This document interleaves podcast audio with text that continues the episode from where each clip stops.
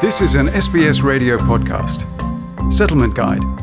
Information, issues, and stories about living in Australia.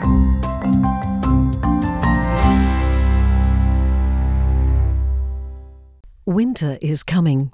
Medical professionals are bracing for the worst case scenario of a potentially overloaded public health system by patients infected by both influenza and coronavirus. We can protect ourselves and the community by removing the influenza factor with a vaccine. Medical and scientific experts have closely studied influenza since the 1918 Spanish flu pandemic that took more than 50 million lives worldwide. According to the influenza specialist group formed by medical and scientific experts from Australia and New Zealand, Australian cases of influenza generally cause 1,500 to 3,000 deaths each year. Coronavirus, on the other hand, is a relatively unknown new virus with no vaccine. Many of those infected are asymptomatic silent carriers. The death rate increases for those aged over 50, with the over 80 age group being the most vulnerable.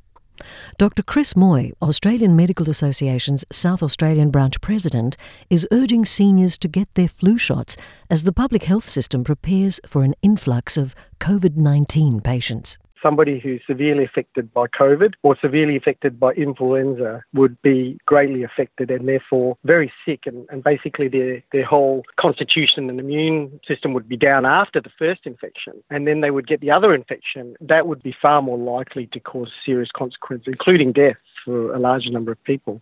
Social distancing measures practiced across Australia is slowing the COVID 19 outbreak. However, the impending winter season will likely weaken the immunity of the elderly and those with chronic illnesses. Dr. Moyes says current intensive care capacity across the country won't be enough to meet the escalating needs. He says now is the time for families to discuss advanced care plans to prevent doctors from making traumatic life saving choices between the young and the old. We are facing something very serious at this moment, and we can't really put our head in the sand. Now is the time to have those heartfelt, kind, honest, loving discussions about what people want. Really, they can be incredibly powerful and really helpful for families. Just clarifying what everybody wants. So that'll help the doctors make the decisions. University of Tasmania's Associate Professor of Biomedicine, Dr. Guna Karupiah, specialises in viral infections. He says older people are more susceptible to both influenza and COVID 19 due to a weaker immune system. We know from the COVID 19 that it's really mainly the people of the older age group who are falling really sick and also dying. Meanwhile, people over 50 are at a greater risk of complications from influenza. Generally, with seasonal influenza, what happens is large numbers of people get sick, but there are people in groups called high risk groups. So these are really children under the age of five and people over the age of 65. Under the National Immunisation Program, people aged over 65, those of Aboriginal and Torres Strait Islander background, pregnant women, and children between six months to five years old can get vaccinated for free.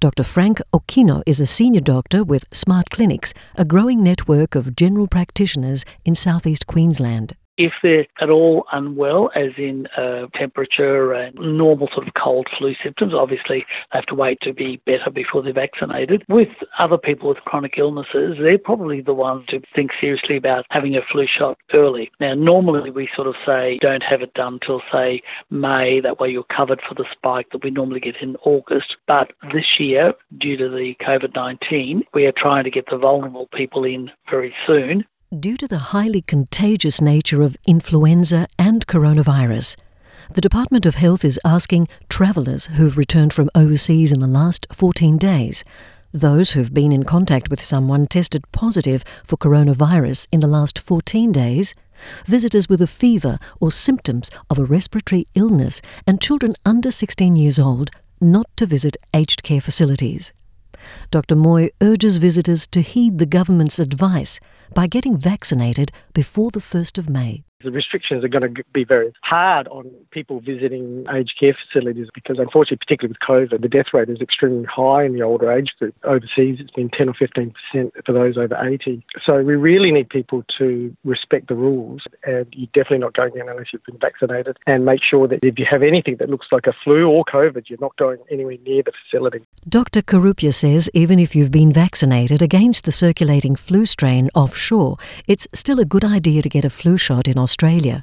If in doubt, check with your GP. The circulating strains in the northern hemisphere and in the southern hemisphere, they can change. It's a bit of time. The viruses can undergo genetic changes, and hence one might think that because I've been vaccinated in Europe, there's really no need to get vaccinated. And that also depends on how long in between. So if the person was vaccinated in just in the last six months, and it turns out that the vaccine that the person got in Europe, same vaccine is being used in Australia, then there's really no need for a second vaccination because you know, it's a short time frame.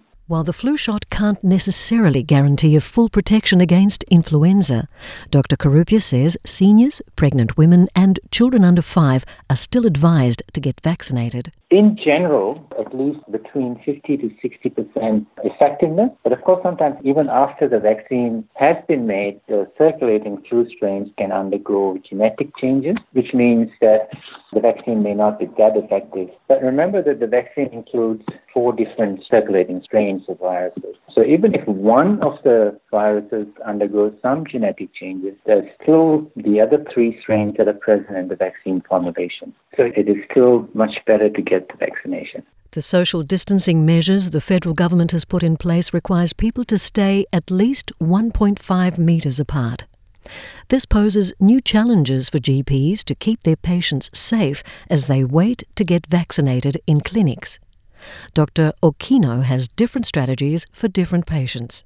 His regular nursing home patients won't need to travel for a flu shot. One of our nurses will go and vaccinate all the patients in that nursing home so that way they don't have to actually go out into the community. With those who are pretty much housebound, we are organising to actually do it on a house call basis. But with the well elderly who want to come in, what we've organised is that we're closing the surgery to everybody from 7.30 till 9am in the morning for the next three to four weeks. We're only just bringing them in one by one, giving them their flu shot. Dr. Karupiah says residents at aged care facilities can prevent the flu and COVID 19 by washing their hands frequently with soap for at least 20 seconds or sing a song instead of counting time. They should avoid touching their face after coming into contact with a potentially contaminated surface in common areas.